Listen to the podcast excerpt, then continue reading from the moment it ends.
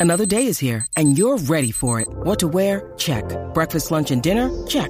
Planning for what's next and how to save for it? That's where Bank of America can help. For your financial to-dos, Bank of America has experts ready to help get you closer to your goals. Get started at one of our local financial centers or 24-7 in our mobile banking app. Find a location near you at bankofamerica.com slash talk to us. What would you like the power to do?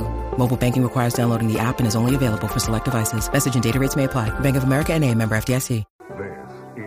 This is WGN TV, Chicago.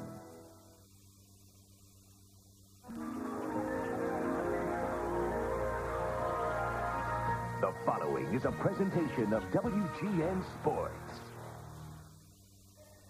A year ago, everything seemed to go right for the Chicago Cubs. The bounces and ricochets somehow always wound up in the right hands, usually ending in positive results. The peculiar and the bizarre, more times than not, seeming to wind up in a victory for the Cubs would have looked like they had breathed their last. But the faith that seemed so prevalent in 98 has been eerily absent up to this point in 99. And there was no better example than the last play of the game yesterday. A play that would have found a way to scoot through the middle and tie the game a year ago. The one constant, though, has been Sammy Sosa, who has stepped up with an incredible encore to his record-breaking season of 98. Sammy tries to jump back ahead of Big Mac today as the Cubs in the first place Mets look for a little relief from the heat at Wrigley.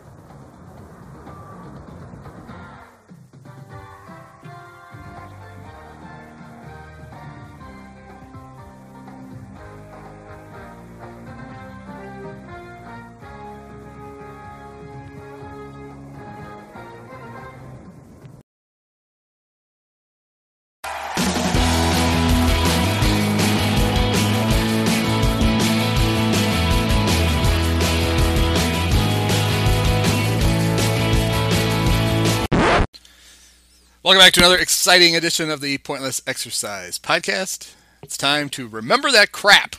And with us to remember crap, as always, is Mike Donahue. Mike, how are you? Good, Andy. Still uh, recovering from uh, doing consecutive playoff teams uh, on this podcast. A lot of excitement. I know. So I'm sure we're going to get a doozy this week. Yeah, it doesn't leave too many good seasons left, but you know we've done we did so many crappy seasons heading into uh, 1998 and 2007. Um, I got a feeling we'll head back there, but if we don't, then we don't. But So we um, we're running low on the 90s. we really are. Just four years And- left in the 90s. We got a lot of the 80s. The 80s are sitting there waiting for us. I'm I'm optimistic. And I'm, I'm ready. we still have uh, we got three Dusty Baker years. We got a Lou playoff appearance. Yeah, but not tonight. We got Mike Quade, Yep, and, the early Ricketts years. and we have uh, one. Eleven is no. Eleven's Um, Quade, right? The last year, yeah, it is Quade. Oh, it's the Quade's. year- That's Quade's full year. Yeah, and that's a Ricketts. I think the Ricketts in Yeah. this schematic is the last two years. I think they bought They the bought it.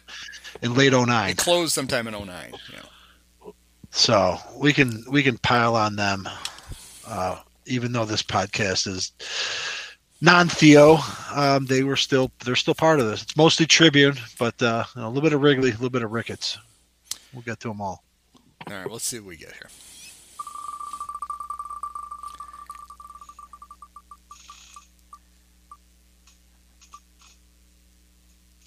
We can't escape the '90s. We just can't escape the '90s. Tonight we're gonna party like it's 1999. Yeah, we're. It just wants us to wipe out the 90s, I guess. It uh, and I'm fine with that. You know, it'll maybe make it more enjoyable down the stretch. Maybe we'll, you know, All right. So, what do you remember? Five quick things about the 1999 Cubs. We've been, we've talked about them so much. Uh, just right off the bat, um, opening day third baseman was the 78 year old Gary Gaetti. Um, and the opening day starter for the first time was Steve Trachsel. I can leave that as one fact because I'm sure I'll find or randomly I'll tell you that uh, we had a steady diet for about six weeks down the stretch after they were out of it of uh, Cole Liniak at third base, who was traded for Rod Beck, our our heroic closer from the year before.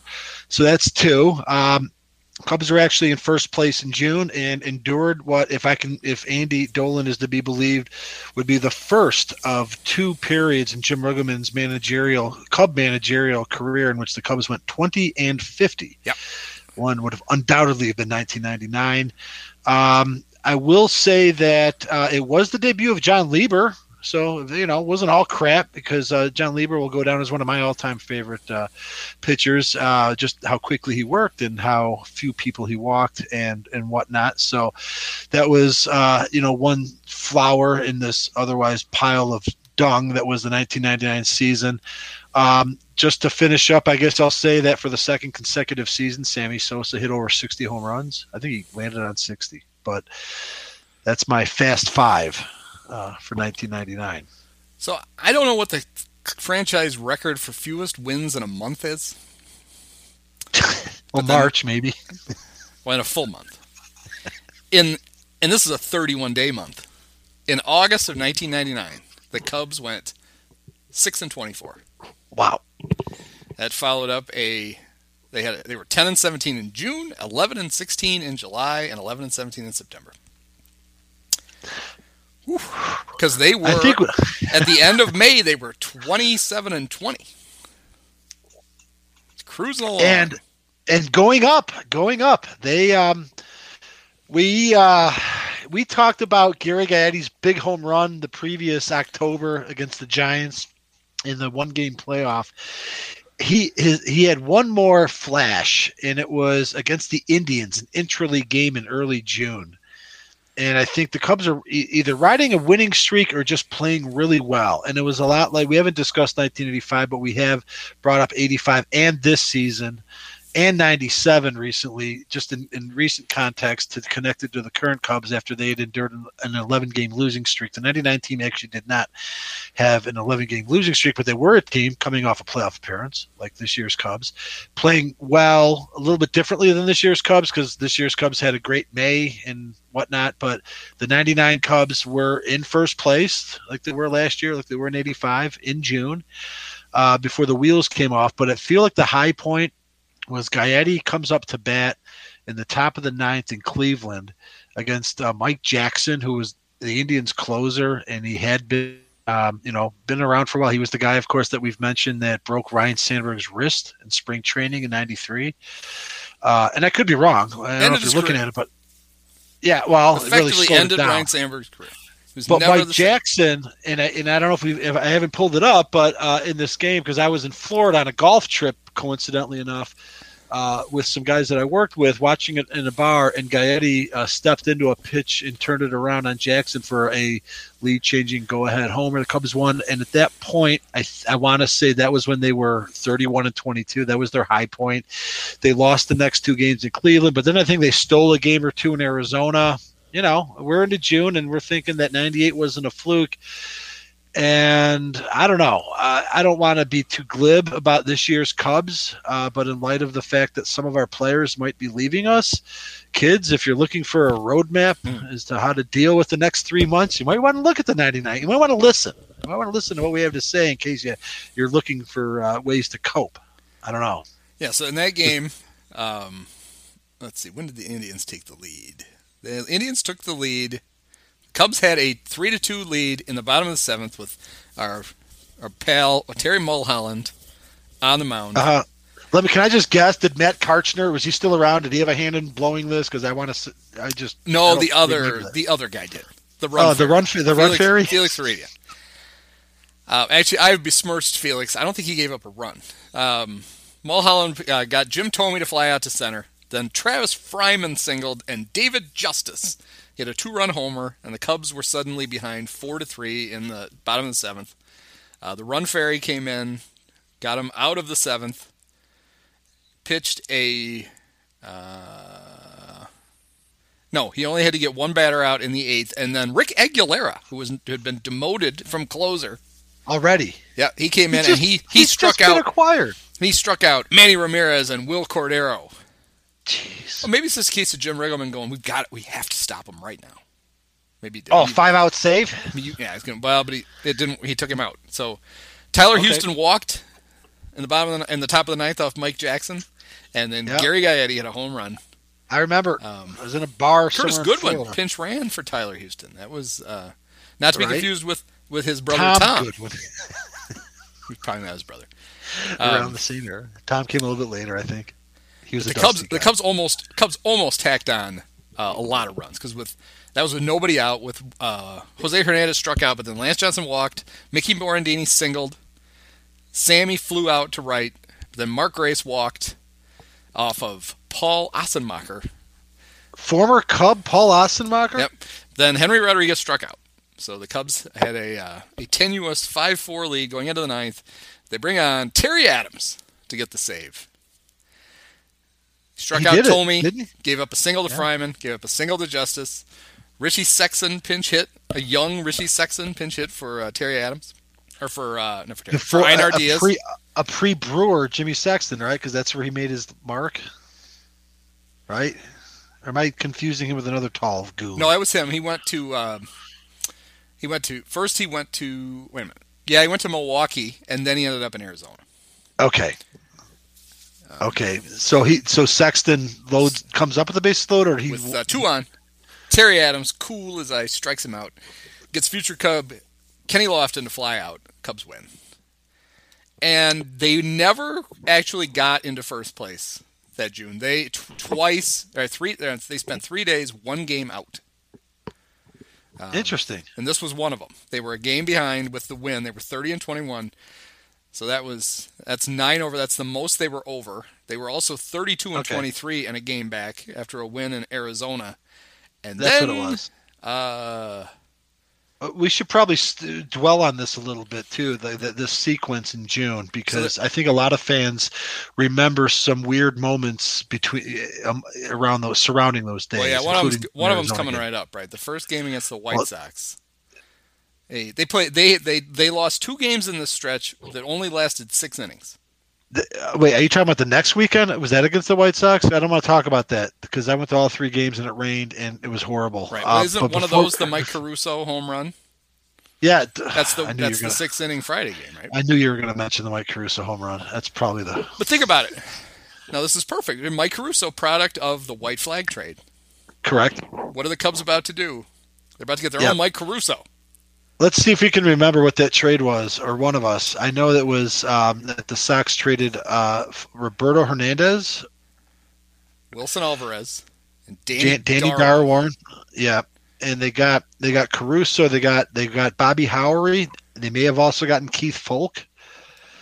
And oh, there's another one. They got a whole boatload. It, it- it's actually kind of like almost like the Darvish deal, maybe, except they were a lot closer to the big leagues because Caruso was No, nobody's ever traded a good player for younger people, younger humans than what the f- fucking Cubs did with you, Darvish. right. That was Cy Young like- runner-up, who should have been the Cy Young winner, especially now that we know that not only oh, not no, only no, was Bauer cheating, but he's also, you know, beating up women. Right, but you're not going to take away O.J. Simpson's Heisman either. I mean, whatever. But I don't think he should have won it in the first place. I agree. I agree. Um, In fact, it's it's it's kind of ironic, right? So the the top three vote getters last year in the Cy Young Award, the National League, were Trevor Bauer, Yu Darvish, and Corbin Burnes.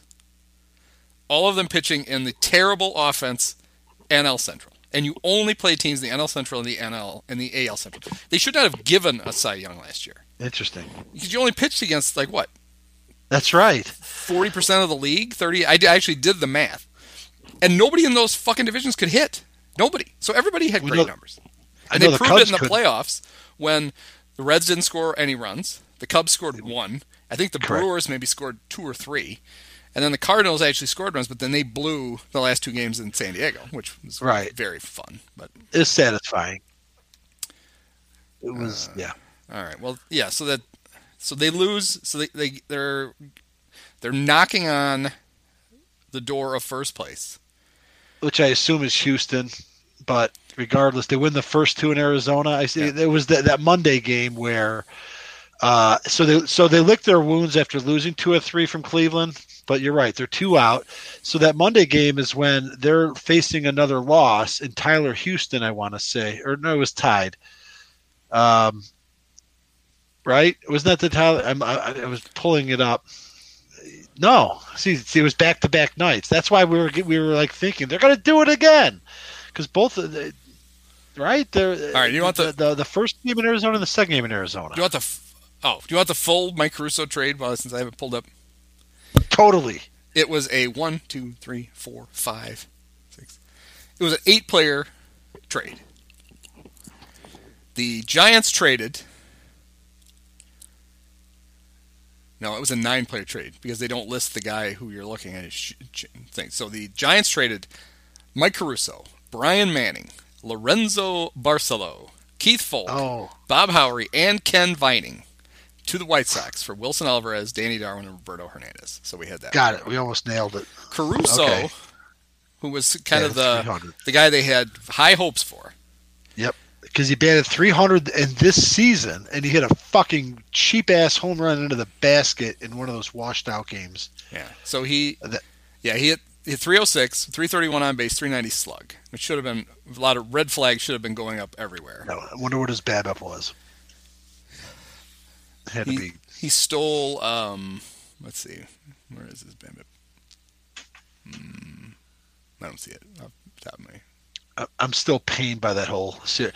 Yeah, when we talked about 1998 and what a glorious weekend sweep it was, and I got I went to all three games there, all in the bleachers. I think when the Cubs swept the White Sox and Albert Belle ate in O. Henry Candy Bar, it was I paid the price for that in '99. Also went to all three games, sat in different seats around the ballpark, and just watched the Cubs team that a week earlier looked like they were, you know.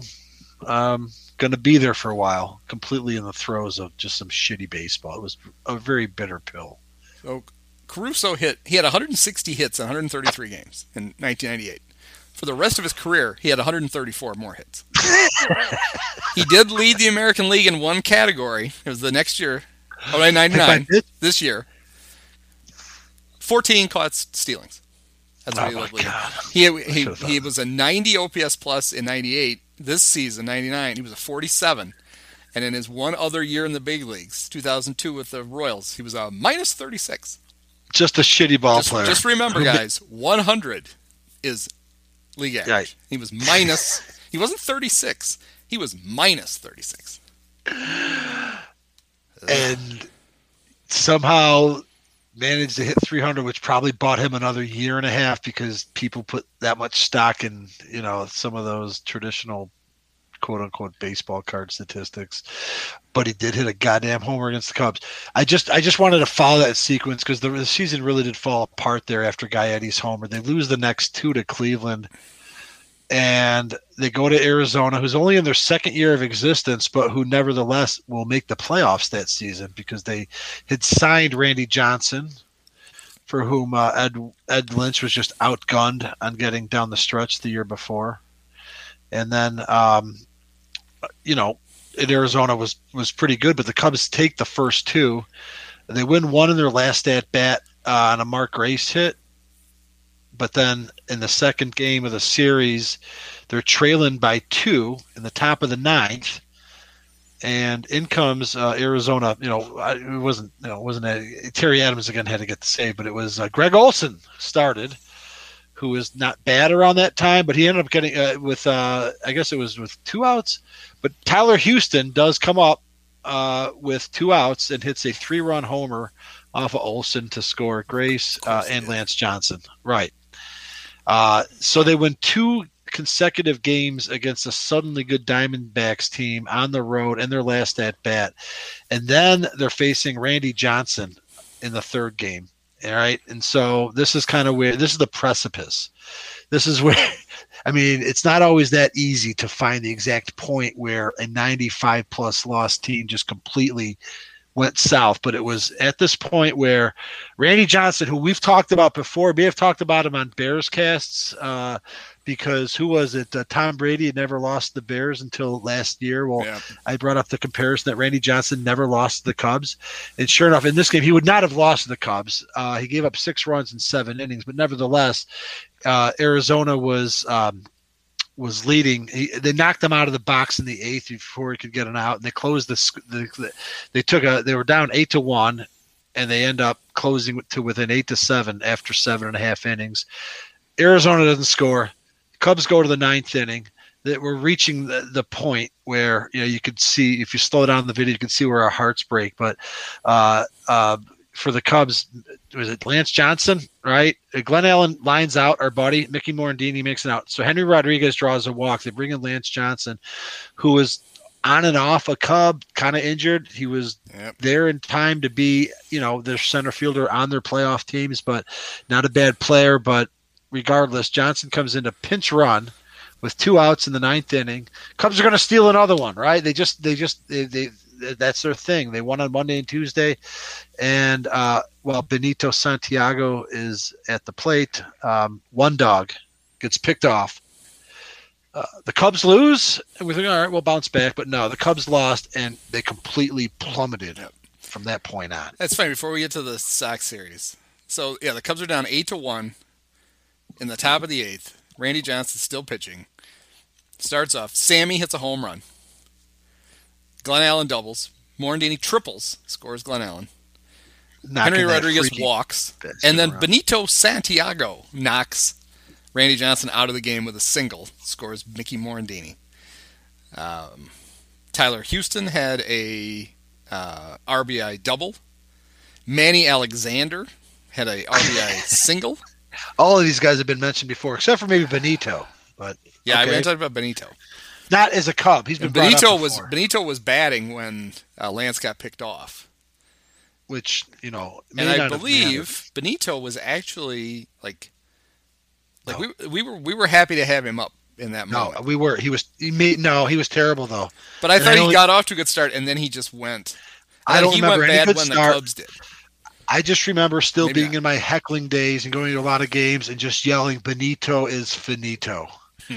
Um, I felt very resentful of the fact that he was he felt completely washed up.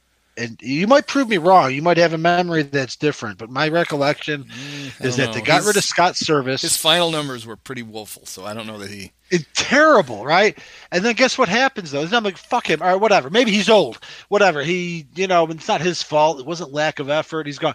Eh, four years later, the guy's playing in the World Series for Dusty Baker. Then, of course, it becomes obvious. Oh, Yeah. oh, he just needed some restorative um, therapy or of sorts, Let's see. right? Let's see what Benny he was terrible. His splits numbers were. are probably worse than Scott Service.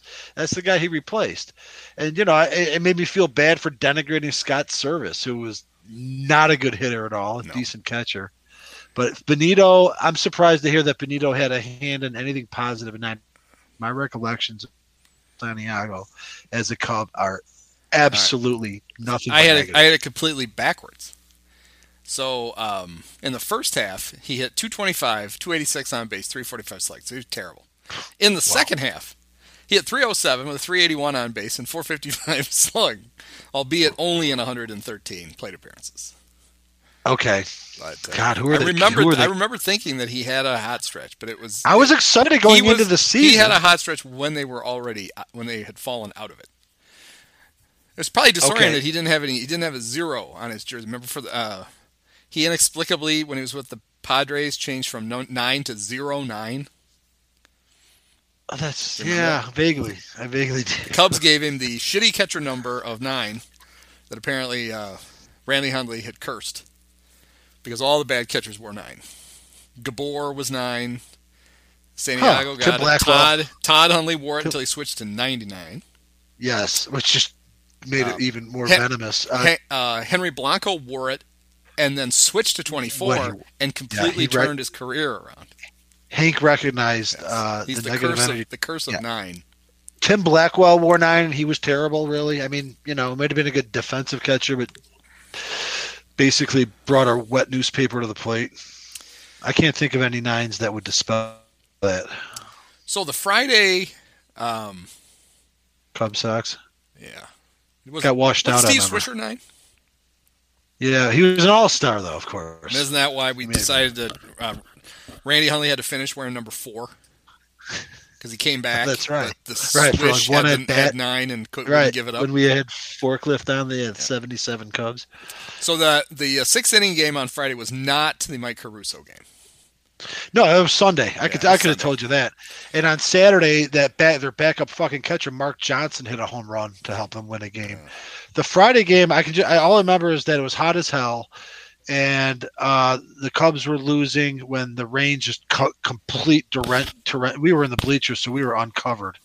Torrential downpour, and it was called, and that was it. And then Saturday was still hot as hell because it was just one of those periods in Chicago weather. It was humid and stormy, and they got the the game in on Saturday. The Sunday game, though, I remember the Sunday game, and actually I sat in the grandstands there in my seats, and I had my dad, my brother, and my nephew, and the rain was so bad. I remember one time looking up at the stairs.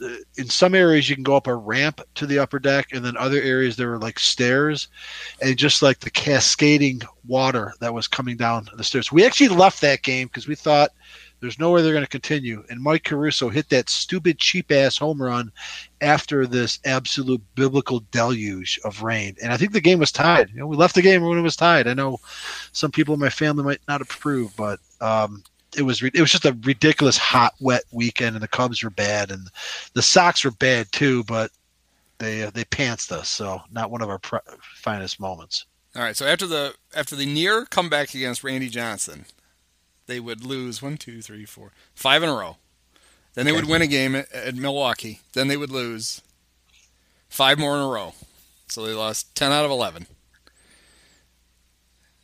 So that's not good. They opened July with a four-game losing streak. Won a game, lost two more.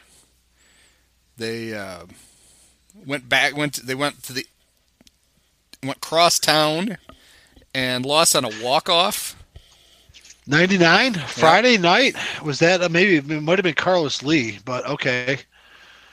With a grand But then they won. They they already lost the uh, the crosstown cup, whatever it was back because then. they got swept, right? Uh, but they they- they, they- showed they a lot of beat- pride. They won the last two games of they the did. series. They beat they beat James Baldwin on Sunday Night Baseball right before the All Star break. I do remember that. Maybe Yeah, their the, one uh, last bit of redemption. The, the it was a walk off of Terry Adams. It was Carlos Lee. It was a sac fly that scored Ray Durham. That's what it was. For Okay. a three two White Sox win. So, because another walk off off of Courtney Duncan, I think the next year was a grand slam at Sox Park. But, um, Yeah, it's. I want to. I'm just looking at August. I mean, a. Well, because they started making trades. I, I can tell you that at the trade deadline, their only assets that they were going to trade was Jose Hernandez was an asset apparently, and they got rid of him. And I think that was the the Micah Bowie Joey Nation Yeah, it was great. um, trade. Loaded up on all Yeah. those prime Braves pitching prospects. Foolproof They plan. dealt they they dealt right right right. They dealt uh, Rod Beck for uh, Cole Liniak. I know. It, I mean, it, it was just sort of breathtaking how quickly. I mean, it's funny that August was really when they fell apart. You would have thought it'd be July because. I mean, of course, they're going to hang on to Grace and Sosa. They, I mean, they were never part of the, the uh, of the discussion, but they were obviously giving up of their, you know, making making those deals. So here's how August went. Uh, they opened the opened the month by losing a, a game to the Mets. Then they lost uh, the first two games of a series to the Expos, so three in a row. Then they won a game. Then they lost two in a row. Then they won a game. Then they lost six in a row. Then they Interesting. won, then they won a game. They lost five in a row. Then they won a game. They lost four in a row. They somehow never managed to have a losing streak of more than like six or I something. think six might have been their longest losing streak, but they had a lot of them. Um, I, they- I thought they listed with the longest. Six and twenty-four. Yeah, the longest winning streak was five games in May, and the long they did it twice. Uh, April 28th to May 2nd, and May 17th to the 21st, and they had they had two six-game losing streaks, but they had a lot of fives. Um, it's just a weird. I mean, they're just terrible, which Well, could, could very well be what we're about to witness. Well, that's what I'm saying too. I mean, there might be differences in the analogy, of course. Uh, I do fear that that's, you know, that's kind of where we're at. 27 and 20 going into June. So yeah, seven under in June, five under in July. It just just collapsing. Um, and I, yeah, I remember like, I, I, you know, the year before was when they went to the playoffs, and, and I think even and we talked because we did this just a few weeks, two week, you know, two episodes ago. Even at the time, I think we knew that '98 team was really not built to last. But you know, I don't think uh, I don't think we could have for, you know for, foreseen such a drop off like two months in. And I guess it happens. Um, it was i mean it, it, just kind of an odd season in that respect they lost 95 games and they were you know uh, you know 12 over going into june it, it, almost feels like the 77 team except that team finished 500 um yeah just and then they would go right back into that they weren't much better the next year i mean this uh, for historical context, this is just kind of how Tribune Company ran things and during this time. It was kind of like they, on paper they weren't really supposed to be that awful, and some years they were because things didn't work out. You so know. so I have a vague memory of this. Beck got hurt, right? And that's why they needed. That's why they needed to trade for a closer, or his arm had simply fallen off as a result of what happened in '98. No, no, they traded back because Boston was found him useful, and the Cubs didn't because they were already out of it. Right, but he.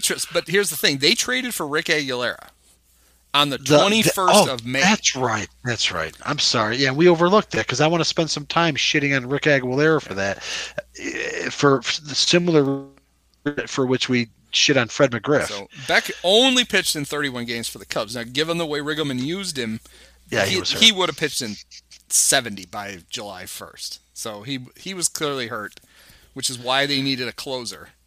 And so yeah, that's that's a, that's exactly right. And the Twins were in their the Twins had not been relevant since they won a World Series under Andy MacPhail's Andy MacPhail's sweater vest in 1991, and would not be relevant until shortly after this period of time. But they were just bad year in uh, and, and year out. Aguilera was actually a hero of the 91 series. He'd been acquired from the Mets as we've talked about before, we talked about the Cubs 1989 because the Mets were fighting to challenge the Cubs that year and dealt uh, a young Rick Aguilera as well as a minor league uh, prospect Kevin Tapani for the services of Frank Viola. Frankie, and sweet music. Sweet Viola. music Viola, and but that trade turned out to be a great one for Minnesota. Yep. God, they've been good with that historically. We talked about the well, it was Andy, Nathan, it was Andy MacPhail. Well, he got, fell into one, I guess. I almost accidentally gave MacPhail credit. Wheeling and dealing. Uh, Tapani was very good for the Twins. Aguilera, obviously, they won the World Series in 91. Aguilera was one of the top closers by 99. A little bit older, a little bit more settled in. Beck gets hurt. You're right. I'd forgotten that initially, but that was right. He was not uh, he was in the same health uh, as he was in 98 when he saved 51 games. And so uh, Lynch made a move to his credit and um, and the deal included some guys that would you know uh, that would you know pitch for other teams, including the Twins.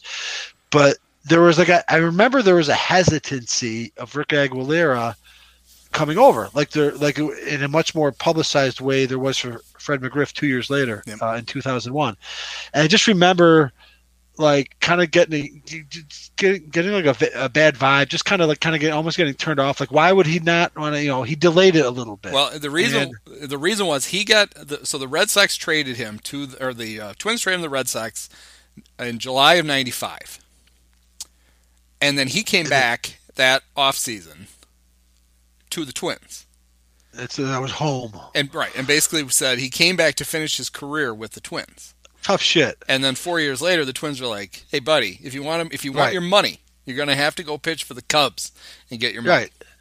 And help us out. They might have a good team. They didn't, as it turned out. Oh, I don't know. Maybe Rick Aguilera was prescient. Maybe he knew they were going to fall off a cliff. But yeah, I mean that that is kind of a rare, you know, big May trade, and it was. Aguilera still had value because Boston had just tried to acquire him back in '95, and um, and so his first game and I'm going to remember. I remember this because I, I was annoyed as hell for a variety of reasons, which will become obvious in the next two minutes.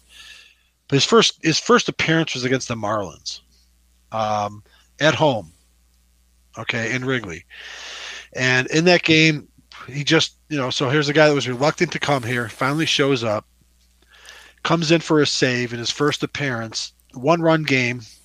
I also remember that this one rookie dumbass for Florida was involved in this named Kevin Millar, Oh god. who uh, yeah, who had somehow made a remark earlier that year about well maybe the AAA team should play the real team because Florida you know the year earlier had had dealt all of their you know and we talked about the P- you know P, Piazza sort of rotating through Florida on his Kevin way to Millar- New York because The scab. he was right. That's right. I forget about that, along with Rick Reed in 2003 Cub Damian Miller. Yep. So, but Millar was in this exchange. He had gotten called up, so he was relatively new. But in that inning, and Millar, I'm pretty sure, is the one that hit the ball um, against um, against Aguilera, where um, he hits it to the wall, and, and, and Sammy, who I was never obviously a fan of defensively, and sometimes just you know older that was more and more uh, more and more of an afterthought um, kind of jumped into the vines and didn't quite you know pull it out and then just couldn't find the ball and ended up being an inside the park home run for Kevin fucking Millar. But I remember being more annoyed at Rick Aguilera for not coming in and slamming the door. I'm just going to pull it up just because I, I did find it while I was bullshitting about it. May 24th, 1999. The Cubs five games over, 23 and 18 coming into the game. Uh, they are tra- they are actually um, winning five to three. So fucking Aguilera, he's got a goddamn uh, beanbag of a cushion coming in to with a two run lead. You know, he gets Dave Berg, not the hot dog guy, uh, but the old catcher for Florida, to fly out to lead to lead off the inning. Bruce Aven gets a single to left field. Future Cub nemesis Luis Castillo gets a single to left field. Uh, Aven goes to second. Uh, not future Cub nemesis Alex Gonzalez, but the one that was also on the Marlins. Uh, hits a pop out. Seabass hits a deep. It says deep second base to first base. Sounds like an infield fly to me. Deep second. Uh, future Cub Cliff Floyd gets a base hit through the hole. It's short. Evans scores. Castillo's a third. Still, there's two outs, and and Kevin Millar hits one that Sammy misplays into a three-run homer. It even says inside the park home run on Baseball Reference. I was more annoyed at Aguilera though. You know, I know he didn't walk guys. It's easier to get pissed off at pitchers like Ryan Dempster, who can't throw strikes. He just got hit, but uh, not a very good initial appearance by him. Uh, pretty disappointing. Also annoyed that Sammy misplayed a, you know, fly ball into an inside the park homer. Uh, but that was still in May. You know, there was still optimism because it, this was a few weeks before Gaetti's homer in Cleveland, and then taking two from Arizona. I did circle back and that because uh, Rick Aguilera was brought up, and I wanted to give it its proper context. so Aguilera actually pitched two years for the Cubs. He pitched the rest of the year, and then he pitched in 2000, and then he hung it up. Still bad. Um, his numbers, well, he won six games for the 99 Cubs. Uh, Your your closer winning six games is usually a bad sign. Um, how many saves did he end up I would with? I would say so. He only saved eight games, so must have gone gone heavy Terry Adams, I guess. And He then saved, you know, saved 29 in 2000 for that juggernaut. we talked about Terry Adams too, and how we had high hopes, or at least I did. And that I remember, like in by '98, I was done with Terry Adams. I'm actually surprised to see, or maybe I shouldn't be, that the Brain Trust was still continuing to sort of push the because at this point, Terry Adams is his part of his fifth season with the Cubs. Um, if it wasn't going to happen, if it, if it hasn't happened by now, it's probably not going to happen. So I was I'm surprised to hear that Adams they threw He's actually one. So I, I, I gave this is the stupid shit I do. I gave a lot of thought because we and when we did the '98 one, we talked about the failed Mike Piazza trade for the Cubs, and Terry Adams was a guy they the Cubs were reluctant to part with He had a great arm. Piazza trade. Now it doesn't mean that they couldn't do the deal because they wouldn't give up Terry Adams because I think even Ed Lynch, well, we saw the way he was just throwing guys overboard at the deadline that year. He would have done it. he would have eventually said, "Yes, you can have Terry Adams." Uh, but yeah, that was one of the guys that they. Um, it was like Terry Adams. It was catching prospect Pat Cline. Yep. Um, I don't remember if Orie was in the trade or not. Orie ended up being in the Felix He may have been. trade. Orie looked like he- a decent player. You know. Um, uh, I think by Memorial Day '99, everybody knew he wasn't. But he was a Who, buy. Kevin? You talking about Kevin Orie, Kevin Orie. or are you talking about? Yeah, well, he was a Marlin by then too, because remember, Orie was traded '98. He was he was the uh, the Run Fury deal. Oh, that's what I mean. So Memorial Day '98, because that's when the, that's about the time the Piazza trade. right. I'm sorry. Yeah, he brought that No, I up. said Yeah, 98. Gaza trade. Um, but yeah, there was. it- It's pretty easy to see why they couldn't get the trade done. And in hindsight, you look at the prospects. I'm sure Brant Brown would have had to been in the trade, and then that would have screwed it because they needed Brant Brown to hit all those walk-off home runs on Fridays. I doubt Piazza could have done it. No, No, maybe. no. Actually, I guess Mike probably. He may have. He may have. The 99 Cubs, no such concerns about uh, season-altering trades. They, they No. it wasn't going to happen. How quickly they were out of it. I'm also surprised to see that they they they uh, kept Jeff Blauser around. I see his name on the roster, Yeah. and I was like, he was such a bust, and we we dumped on him, rightfully so, for um, being worthless in '98. Basically, Jose Hernandez, you know, pulled his fat out of the fire uh, by being the shortstop down the stretch. But I guess they him because he, I assume Blauser a free agent signing. Good one, good one, good one. Ed. Oh yeah, they couldn't they couldn't unload him. Um, I mean, there's a reason Daniel Descalso was still on the Cubs in year three until they finally just gave him up. Thanks for that. Um, Jeff Blauser. Let's see if it says what kind of deal he inked. Did he even play? What I want to know is, did he? Yeah, I'm sure. Of course, it will. I mean, that baseball reference is pretty up to date on that. I just want to know, did he? Was it was it more than a two year deal? And and if so, where did he sit around collecting his money in 2000? Because I know he was not on the Cubs after '99. He uh, 99 was the end of his career. the Cubs did that a lot. They ended a lot of guys' careers. I have to pull it up now because I want to see this for, for, with my own eyes. Because I there's no way he only signed a two year Blauser deal. signed a two-year, oh, okay, all eight right, all right. point two million dollar deal at the age of thirty-two. Seemed like a Ah, seemed like a great idea. 32 year old white shortstop.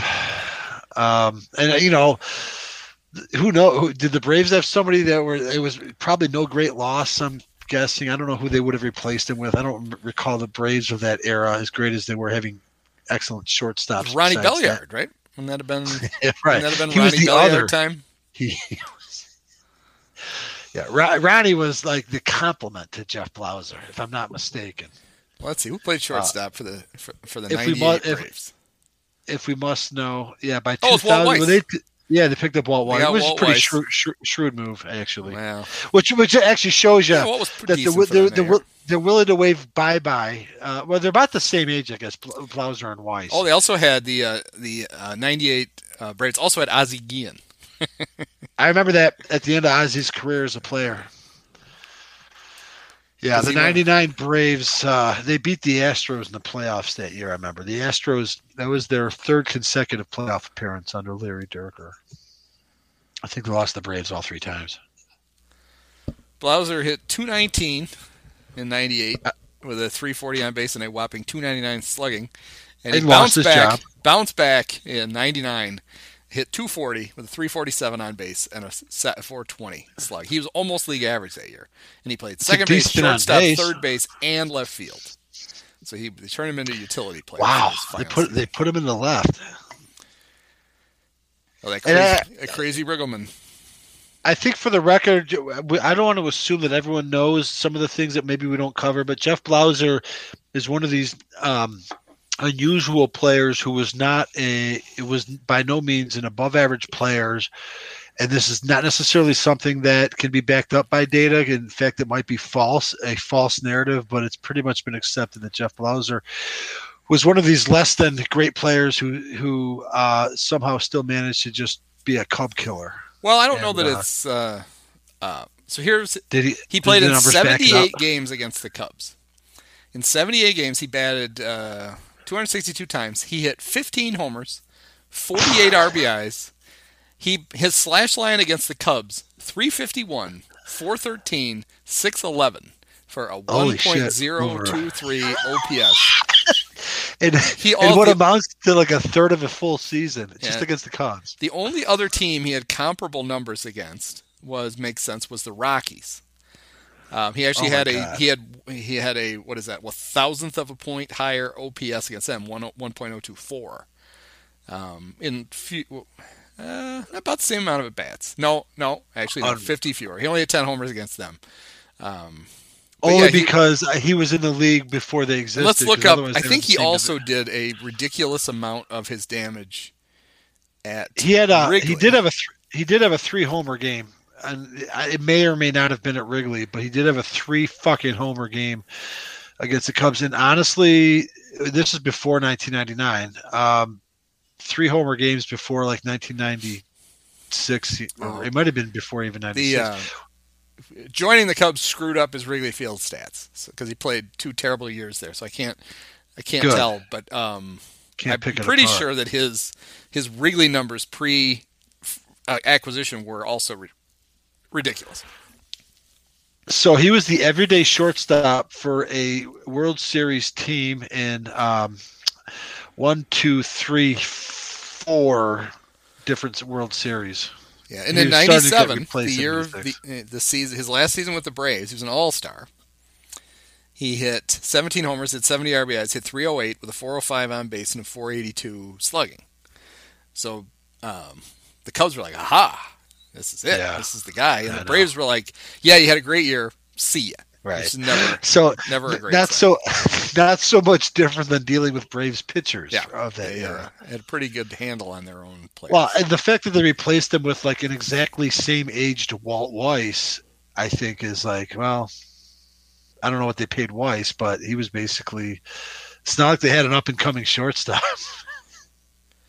So, so the Cubs were trying to uh, capitalize on their wild card um, appearance. Well, they were the wild card champs. First, uh, 98 wild card yeah. champs. Which is well, not yeah, there was no right. Right, you just you got the single spot. It was a it's a wild card. You're right. They, they they won the wild card card by virtue of clinching it. I'm pretty sure I owned a wild card T-shirt that just said Cubs 1998 wild card because you, you didn't. You're not the champions. You're just No, You're just the you extra made playoff team. You made right. You made the dance. So they looked at that team and they said, you know what we need? We need we need Benito Santiago. We need um got to bring Gary Gaetti back. 'Cause Yep. he's 40 and that's what we need.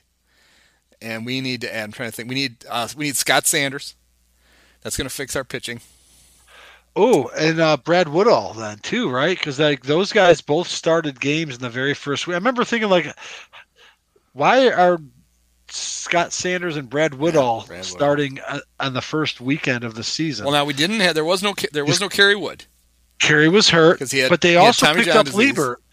One of Ed Lynch's few shrewd trades was dealing Brant Brown, even though Brant Brown's mistake, as we discussed, clearly did not actually cost the Cubs anything. I think it was probably best to get him out of town, uh, thanks to Ron Santo. And they dealt Brant Brown for Jon Lieber, and Brant Brown didn't do anything in Pittsburgh, and Lieber was uh, a goddamn rock for the next three or four years. So they added Lieber to like Trachsel. Oh wait, I'm sorry. Trachsel was due for his bad year, right? Yeah, Because right. he was good the year before. Okay, so that makes sense. So they had Lieber.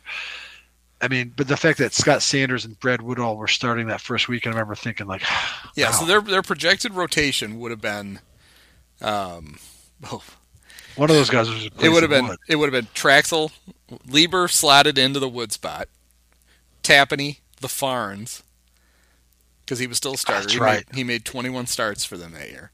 And, Okay. And Scott Sanders, I think, was supposed to take time. He had just pitched for the. He'd had a good year for the Padres, and pitched in the playoffs for them. He did Yeah. in '98 or '96. Oh, that's not right. No, he okay. I'm way off. Yeah, '96 he pitched in the playoffs for them. He uh, pitched, Okay. may have pitched their playoff opener. So by uh, you know by '98 he was off to uh, Detroit, where he was not good at all. He's probably hurt. Check this out. This is the guy the Cubs. '98 he he started with the Padres, ended up with the Tigers. His ERA for the Tigers 17.69. Is that good? I don't think that's good. Scott Sanders, 99 Cubs, final year of his career. So the Another 99 one. Cubs ended everybody's career. They, everyone, had, every, no one wanted to play baseball after that. Um, 98, the 99 Cubs featured one of our all-time favorite relief pitchers, Ray King. Oh, Ray Burger King. Yes. Was that Remember did well. Ray have multiple stints with the Cubs or just No, one memorable he one? came. You know, this is kind of one. Not that Ray King was great, but he became a very effective and well compensated specialist. and the thing everybody remembered him was his belly. Yes, he was a chubby guy, and he came up with the Cubs. I remember, like, all right, well, let's, you know, okay, left-handed, you know, um, you know, Brian Williams or uh, Jerome, Williams, and like, let's see what you can do. And then the Cubs got rid of. I don't know if they even traded him. I just know that he resurfaced and he was very effective for the Braves and, and Cardinals. I think. Ray King. Yeah, he went to the. Uh, let's see how he got to the um, Brewers. So he, He came got up trade- as a Cub. Yeah. Um, he got drafted. he was he got drafted by the the Reds. Brewers, he got too. he got traded. Uh, he got traded twice before he ever pitched in a big league game. Um, the Reds traded him to the Braves uh, as he was the player name later in a deal. Ooh, here's a big deal. Chad Fox from Mike Kelly. Oh, Chad Fox has been mentioned on this podcast. Two-time- Okay. two-time Cub. Yep. Um, he got traded to the. He got traded um, from the Barves to the Cubs for Jon Ratliff. And then the Cubs, he must not have made. Well, no, this is April 14th. That's a weird time for a trade because that's post spring training. But he got traded on April 14th of 2000 to the Brewers for Doug Johns. And then he was all of a sudden good. Uh, Interesting. he had a good year for the for the Brewers. He was he had a 126 ERA in 36 games. yeah. Um, he pitched for the Brewers then for two more years. Went back to the Braves. Finally got to pitch for them in 2003. So he pitched against the Cubs in the playoffs. Then two years with the Cardinals. Then the Rockies, and then he was hanging on. The last three years, that he's just a he's a lefty. So teams are still taking him. That's a good call. I don't even remember him playing against the Cubs. He pitched in four out of the five games. But he had a really good run from 2000 for six years, 2000 to 2005. He was one of the better left-handed pitchers in Yeah. relief pitchers. He did well. He uh in three different. uh sure the Cubs could have di- used him. That was sad. Well, right. he actually was. He was a loogie, is what he was. Obviously, right? That's what Ray, Ray King had been. been. He was a loogie. Yeah. It's funny. I would have guessed that he actually would have appeared on multiple Cubs seasons, but apparently that's the only year in Like which he actually Ten games, uh, right? That's all he pitched for the Cubs. That's it. Why? Do, it's funny that we remember him pretty well as being a former Cub, and there are so many other guys that played in so many more games that we would not even remember at all. Uh, a future manager of the Houston Astros played for the 1999 Cubs. Do you remember who that was? A, a future manager of the Houston Astros, Yes. Brad Ausmus. Never, no, he never managed the Astros. Who the hell are we talking about? This guy got dumped in favor of the trash can man, um, AJ Hinch. That was Bo Porter. Jesus Christ! Tell. Played Wow. 24 games for the Cubs that year. Hit 192. I remember Bo Porter as a Cub. I totally forgot that he was Astros Yadi's manager. brother, Jose, caught for the 1999 Cubs. 10 games. I don't remember that. I remember the Flying Molina brothers before Yadier ruined that name for me uh, because they were both Angels catchers in 02, right? And Yep. was this one of them? Or are there more? There's just the three. Yadi, Jose, and Benji. Right.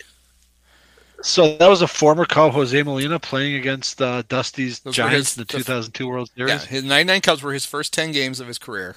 I never knew that. He had 262, 316 slug. Let's see how he left the Cubs here. He played So a there's lot some of guys- games for the Angels. A lot. Yeah, no, he had a hell of a career. Uh, oh, this is great. Uh, more s- great work by uh, Ed Lynch. November 27th, 2000. released by the Cubs. Signed a couple of months later with the Angels. Hey, hey, Andy, it's okay. We got Todd Hundley coming down the pike. And then he went on to play. We got Uh, Joe Girardi and Todd Hundley coming.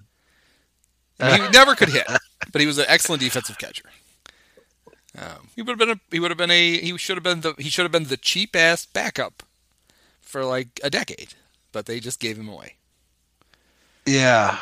So Benji, at there was a time when Benji was the best hitter, right, of that bunch. but he's also the. F- they were all fat, but Yeah. Benji was the fattest. And then Yadi in got fairness to that, Yadi had a couple of years Yeah. where he was svelte, and now he's just kind of. I was gonna say I don't remember Yadi being fat. Yeah, Yadi was like fat. Young Yadi was fat. Okay, all right, really. Got himself in shape, and now he's now he's old. Um, yeah, Benji was a career 274 hitter, who hit as high as uh, hit 295 for the Angels one year. And which one played for the Cubs? Jose, right? I believe uh, Yadi's the youngest. I think. I think Jose's the middle. He is. Yadi's how old? 60. Yes. Yadi's 40, I think. Jose's 46. Yeah. The others are. Yeah. Okay. So there you go. That's the more more more you ever want to know about Jose Molina. Who would have known we'd have talked about? Uh, Well, I, this is, I, I've said this before. I'm pleased that we do this podcast because as much as I'm able to crack my own head open and just like, eh, like let it out, a lot of the things that are there, useless information, I do learn things that I can now remember. And because I had no recollection that good old Jose Molina uh, was a member of the Cubs, and now I can now I can link him to the 1999 Cubs, along with Bo Porter and Cole Liniak. So, So Jose Nieves was a uh, utility player. Um, oh, Joey Joey Snow. Yeah. We used to call him the Iraqi tank commander. Yeah, he had that really thin mustache, Yeah. right? I think we may have also reused that nickname for Jose Valentin, but uh, Oh, Jose Valentin should have either been Freddie Mercury or uh, what was the other one? I think one? we thought maybe to- he looked a little bit like Saddam Hussein. Yeah, yeah. Or Roman Moronie uh, from Johnny Dangerously. I think that's that was another Jose Valentin. You fought against ice holes. In case anyone wants to jump on the Roman Moronie reference. So do you remember that Andrew Lorraine made 11 starts? Uh, I do remember, and he had one really good one that may have been a shutout that year. Uh, he Like, did kind of He- out of the blue, He did. He, threw, like a- he had two complete games. He was two and five, and he had two complete games. Not sure that he won both of the complete games, but he. I would guess he won the shutout. It's hard to lose those. So, I remember, yeah, I remember like having some sort of a, like a Ryan O'Malley vibe. Was it Ryan O'Malley? Who was that pitcher like a few years later that like the one who made the got emergency start in called up, and then heard shut Ryan down O'Malley. Houston and then, and then disappeared into the distance like Shane? I think it's Ryan. Ryan. Something Yeah, O'Malley. Andrew Lorraine. Yeah, he threw a shutout. I just looked him up. Look Cubs at had that. Andrew Lorraine and Steve Rain. Steve Rain made 16 appearances with a tidy 9.20 ERA. Andy, much like Pat Cline, do you remember having somewhat high hopes for Steve Rain? Come Oh, I'm on, sure I did. You did. I'm you sure did. did. You did. We thought he might be the closer of the future. It was just it was Before- tough. He he pitched into tough luck. He only gave up 28 hits in 14 innings, and the uh, and he only Is he it- only walked seven more and hit a guy and it? had 12 strikeouts. Is a hip of two point not a whip, but a hip of 2.0. Is that bad? Is two hits an inning bad? Well, it depends on how you Uh, honestly, St- Steve Rain. I, this is going to be very obscure. He was the up and coming closer before Terry Adams. I'm telling you, 1994, 1995, and somehow Terry Adams catapulted himself over Steve Rain, and then got to fumble countless opportunities. Wondered did before Steve Rain ever have the have the Tommy John disease? That de- derailed a lot of guys. Let's see if he ever skipped a so. year here. Doesn't look like it. Looks like he pitched in every year. His uh, minor league numbers: um, 82 saves in the minors in 227 games. Okay, No, that's 227 games finished. How many games did he pitch in the minors? Wow. 331. wow, it's almost like the crash, almost like the crash. Nine Davis of, years uh, in the minors. Uh, he pitched for the he pitched for the Rockford Cubbies. That's how long. 1995. You mean you don't you don't have a personal anecdote, Andy, of uh, Steve Rain signing a Rockford Cubbies pennant I don't. that was hanging in your bedroom? I'm sorry. I mean, at that point you're probably 20, so maybe I should recharacterize. Yeah, I was a it. I was a college graduate by that point, so I probably wasn't. I don't know. Maybe my bedroom had. Uh, I was still living. I lived at home for a few months in '95. We all did. Uh, he was he was he was incredible for the night for the Ryford Cubbies. Uh, 1.21 ERA in 53 games, 23 saves, Wow. 66 strikeouts in 59 innings. He was on his way. Next year, uh, 96, even better. Pitched in both double and triple A. He was uh, it, okay. Had a I mean, 2.78 ERA. He had 71 strikeouts in 64 Yeah, well, th- innings. All right, so I mean, let's give him his due he just kept like, he was- pitching at Iowa. 97, he, he, was on our radar though. I 99, mean, you're right. 2000, I mean, 2001, and then he was off to the Brewers. well, he, at this point, he's also now like got the Des Moines Chicago shuttle going on. He's appearing in the big leagues, but that's all. That all backs up He only you know what I'm saying. In the time, like he was on our radar, like that was a guy, right? yeah, he That's- pitched in 37 games in 2000. That- and then he was done. That was terrible- That's the only big league games he pitched in. Um, let's see. Never made it back up. Well, sorry, Steve. He uh, got released in 2000. Must have signed a minor league deal with the Brewers because he pitched in Indianapolis, but he never pitched for the Brewers.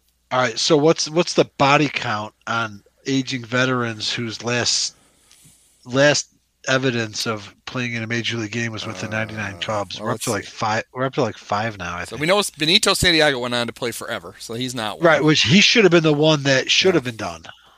Gary Gaetti, Jeff Blauser. Jeff Blauser. Uh, was this it for Sandy Martinez? It may have been. I would not have guessed that. No, Sandy played until 2004 with the. Good for Sandy. See, backup catchers can be yeah, that's sneaky. true. That's man. probably a bad guess to back back. They can really. uh I- and I'm sure it wasn't Cole Liniak's last. What about season, Jeff Reed? 36 year old Jeff Reed. No, because I brought pitcher. this up when we did 2000. Joliet Jeff Reed hit Oh, the, right. uh, the walk off on opening day after Shane Andrews, who I was surprised to learn was on the 99 team. I would not have guessed that. I'm looking at it now.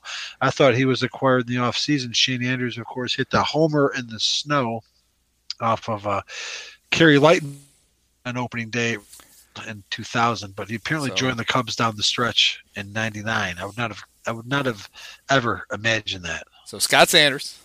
You know that was it for Scott. Uh, That's another one. That's right. see. Rod Beck actually came back to the Cubs after that. Although I don't think he ever pitched. Didn't he got stuck in He- Iowa? He tried out in the 2003 Cubs. I thought. I thought he was living in his camper in the parking lot in, in, Des, Iowa. in Des Moines. Yep. Did Matt Karchner pitch after 99? Yeah, he did because he was still on the team in 2000. What a waste. Never mind. That might be. Yeah, yeah. Well, and well, then so then relatedly, I just want to get this out here. Jim Riggleman is the first Cub manager in our lifetime to who at some point after managing the Cubs also managed another team.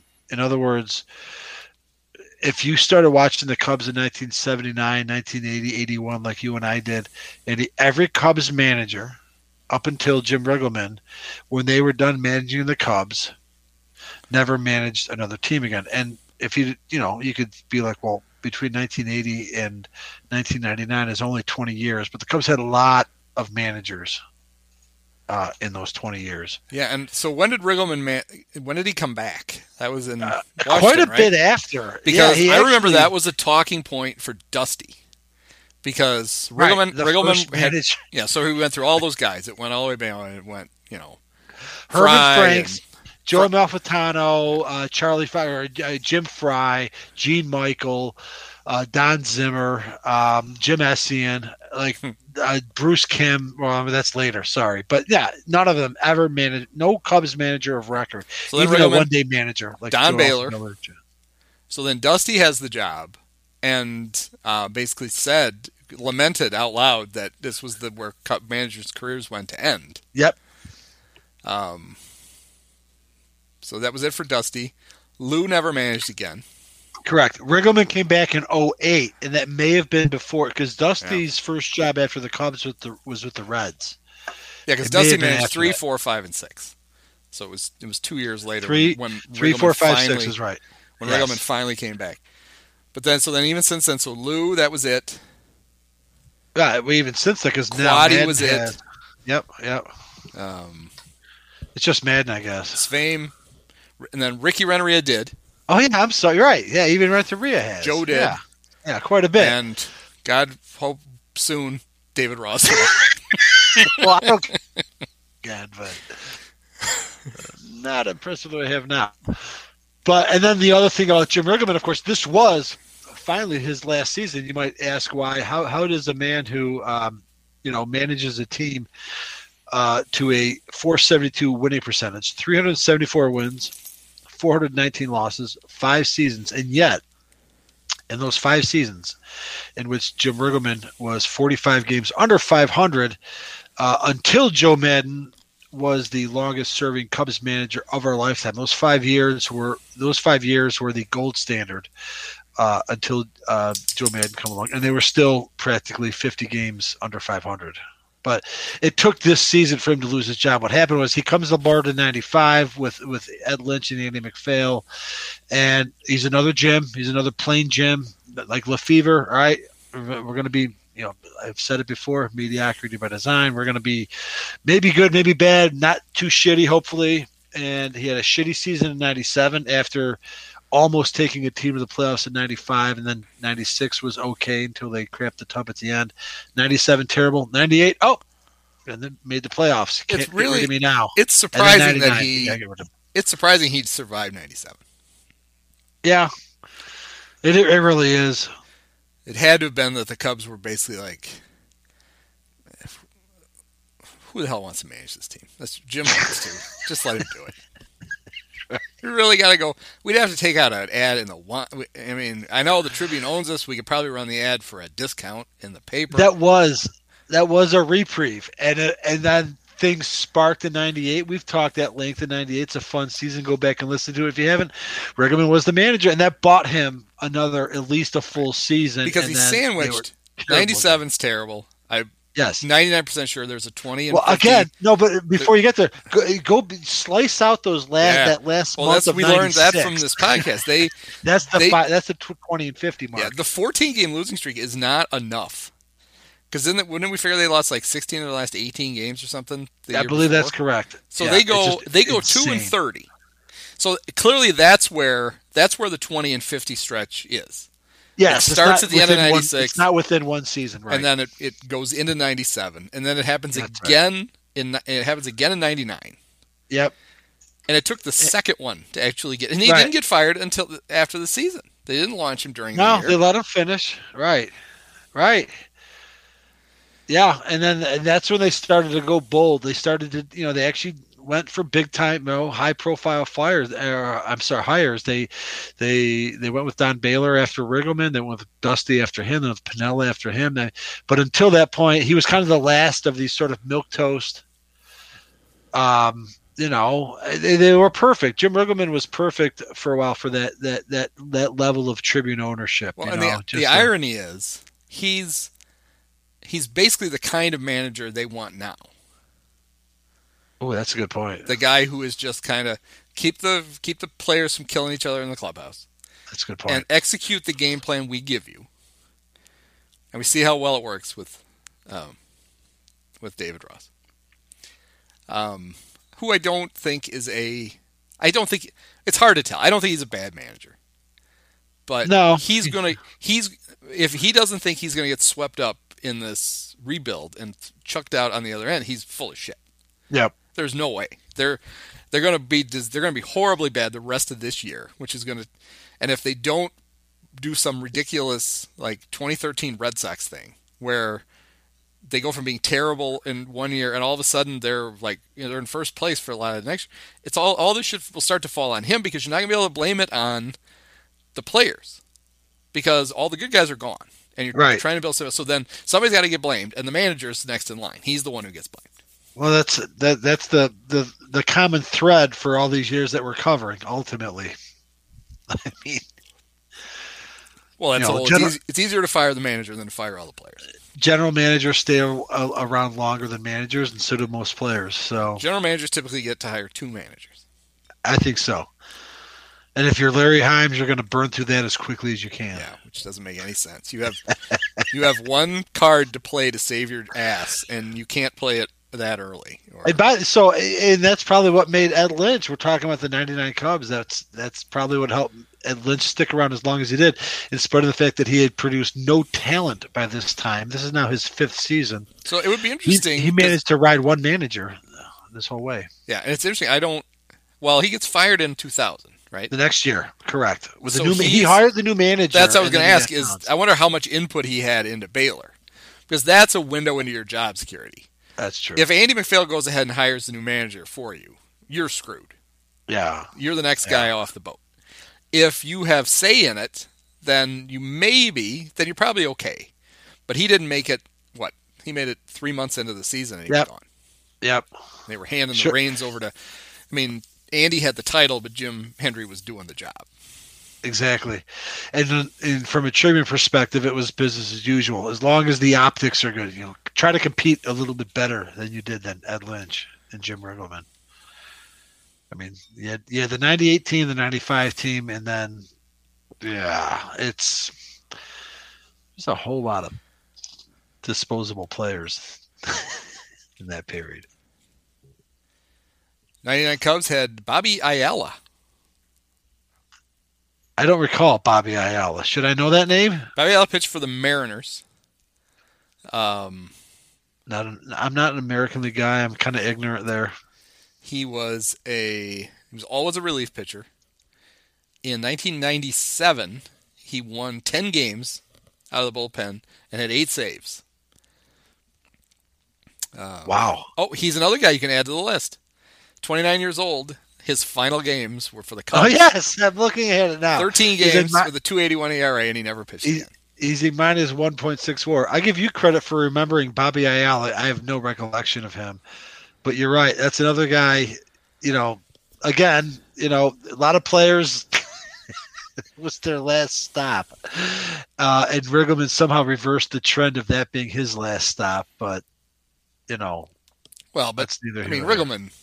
So he gets the he gets the job in Washington, and we then get- talked about this. and then quits. he he shit the toe, or he he overplayed his hand, I should say, right? Yeah.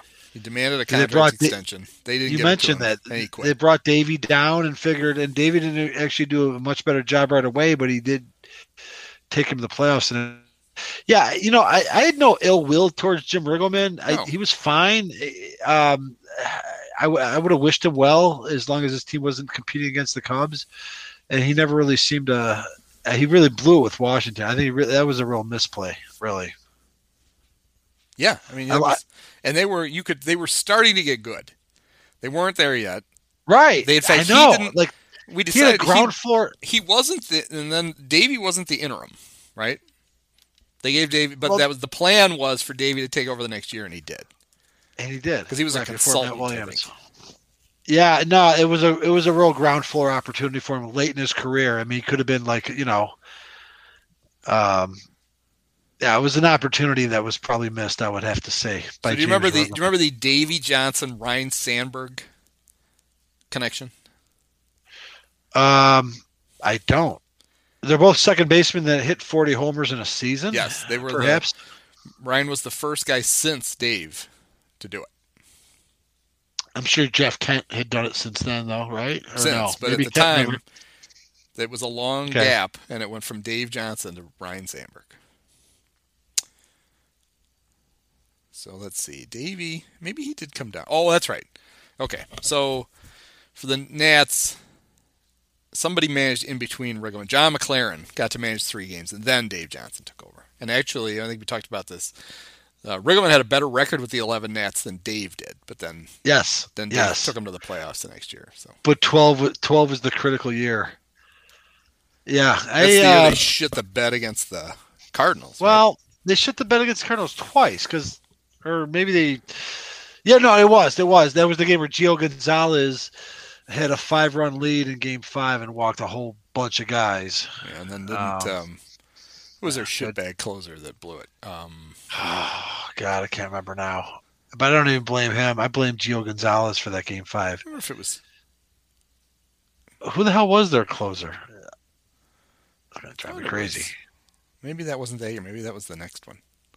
John Wetteland? No, I'm sorry. I just well, dated used like. Tyler Clippard and Craig Stammen, but who's the other guy? Drew Storen wasn't that a guy?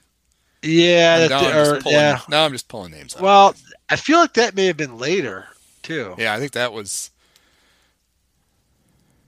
Let's see. It, it was somebody well known. It was Drew I know Storen. It was. He blew game. It was he, Drew He blew game five. Yeah, but it was really Gio Gonzalez. Yeah. Um, See, and we're back. Well, we're not. We're kind of. I I wrote about this last week on Discipio. that um, now we're back in the.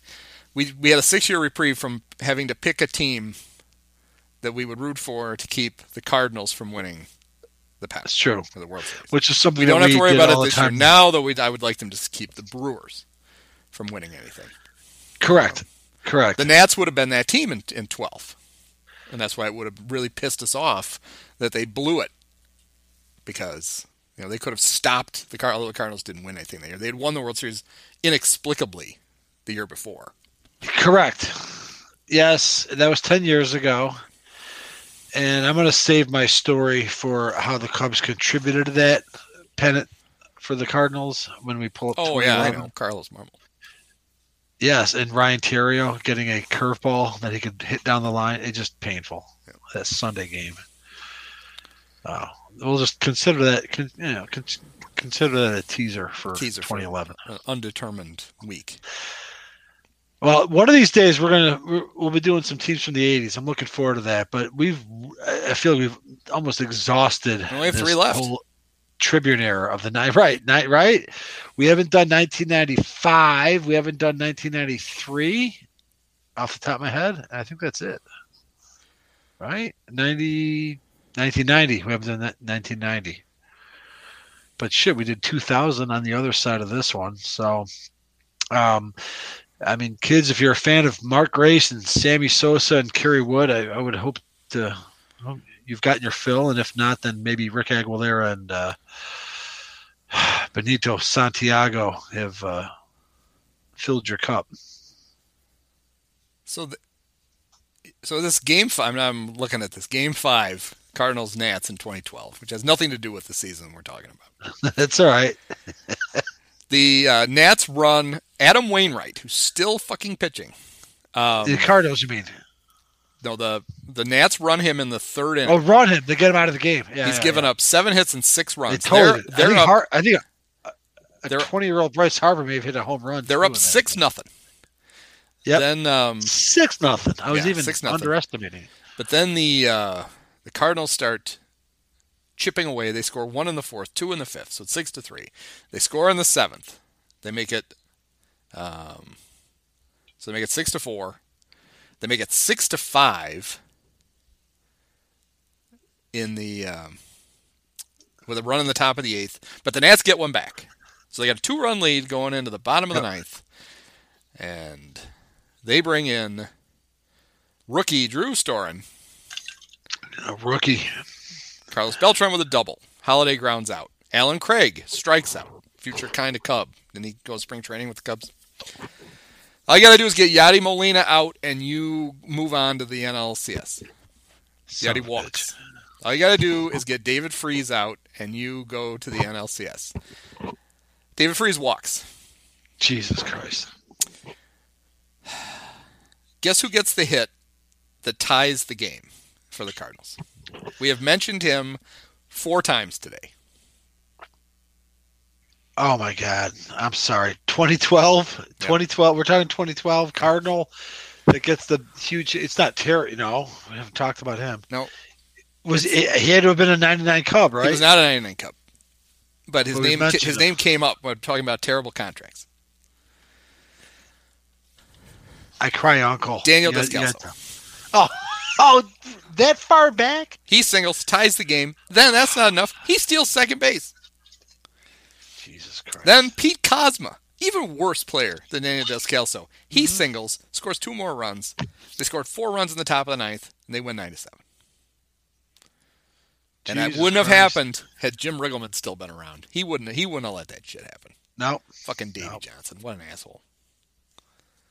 Well, I'm always a little bit bitter towards Davey, even though the Cubs prevailed in '84 because he was a, a natural, you know, nemesis as being the manager of the Mets. But So it's it's an interesting comparison. I don't know when maybe it's not the right one for this podcast, but uh, you know, so those the the uh, Mets of that uh, of Davy Johnson's era. I guess they won. They only won one pennant?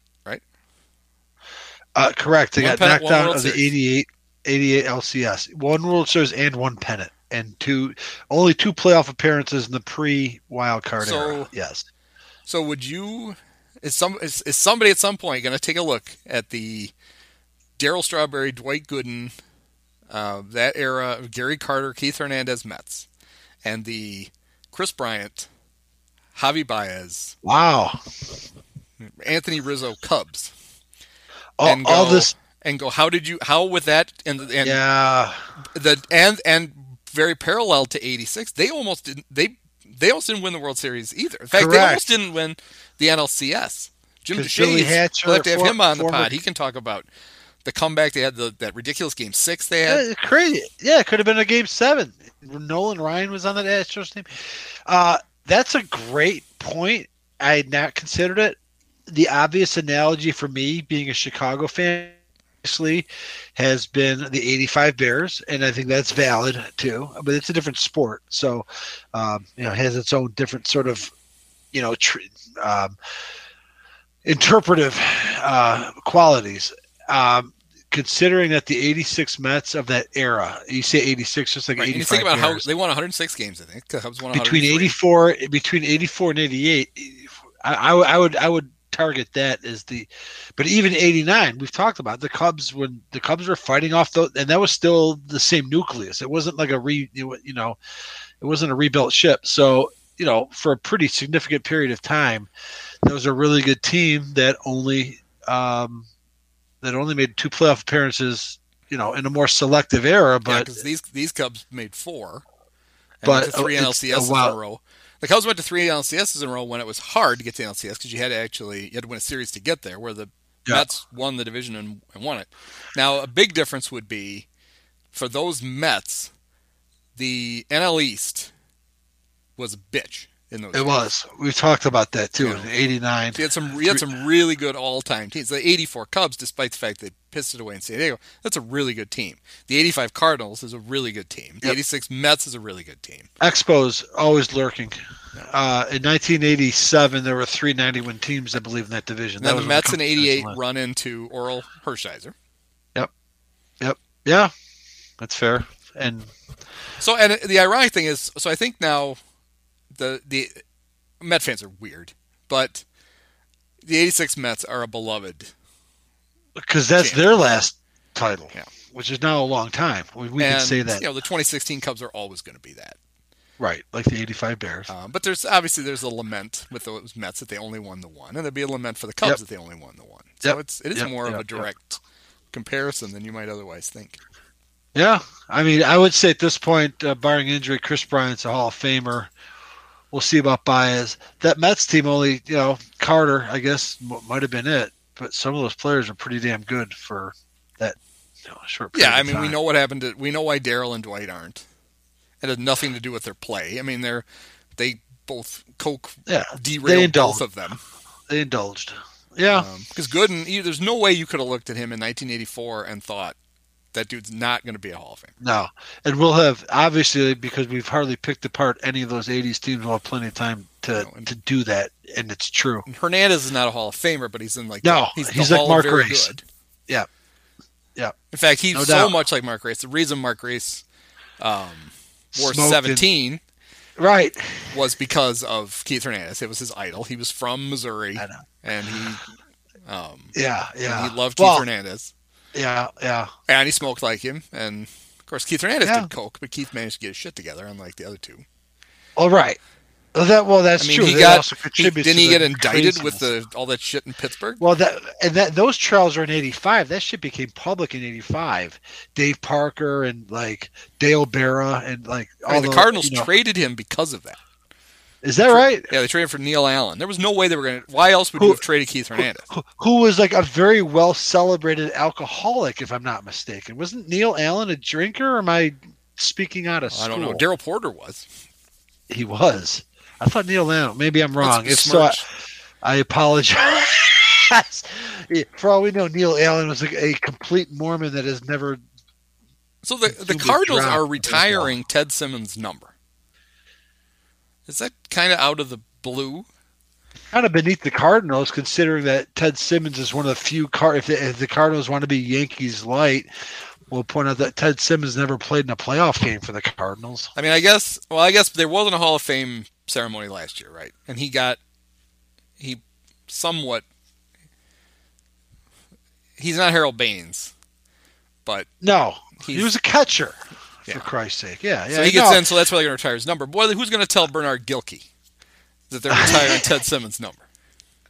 But I want to say, uh, I googled Neil Allen alcoholism.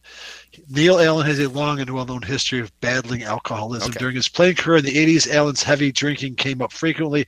He was known to spend entire nights out drinking after games, never even going back to his hotel room before returning to the ballpark.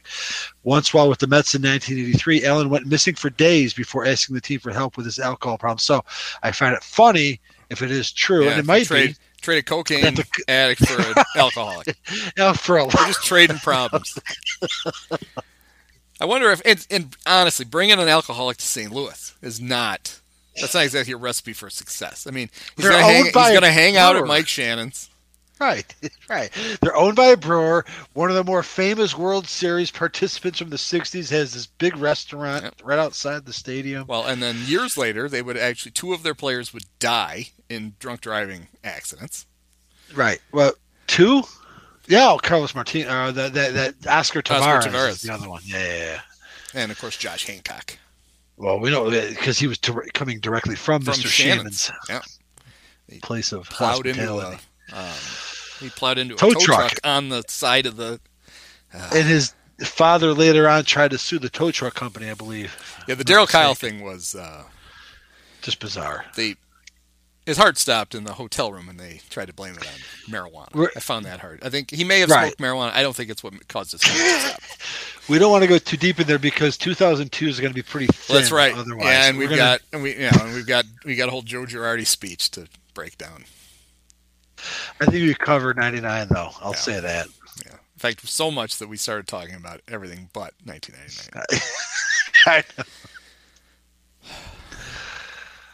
All right, so uh, so you're you're going on uh, you're going on vacation, so there will Yes. be a, there will be a short hiatus in remembering this crap, but uh, but I will be filling the void with other kinds of podcasts the next couple of weeks, so there will be plenty of plenty of pods for people to hear. And then one of the things that uh, if you made it to the end of this podcast, you might as well find out. Um, the idea is as the Cubs start trading their um, their iconic 2016 World Champions. Not only will there be special editions of the newsletter that will come out, like I started with the Joc Pederson one, um, but Kyle and Sam and I are going. At least Kyle and I, we agreed to this. Sam was on vacation last week too. We're going to jump on and do uh, reaction podcasts as those happen. So Ooh. be plenty of there will be plenty of content. Oh, awesome. Look forward to that.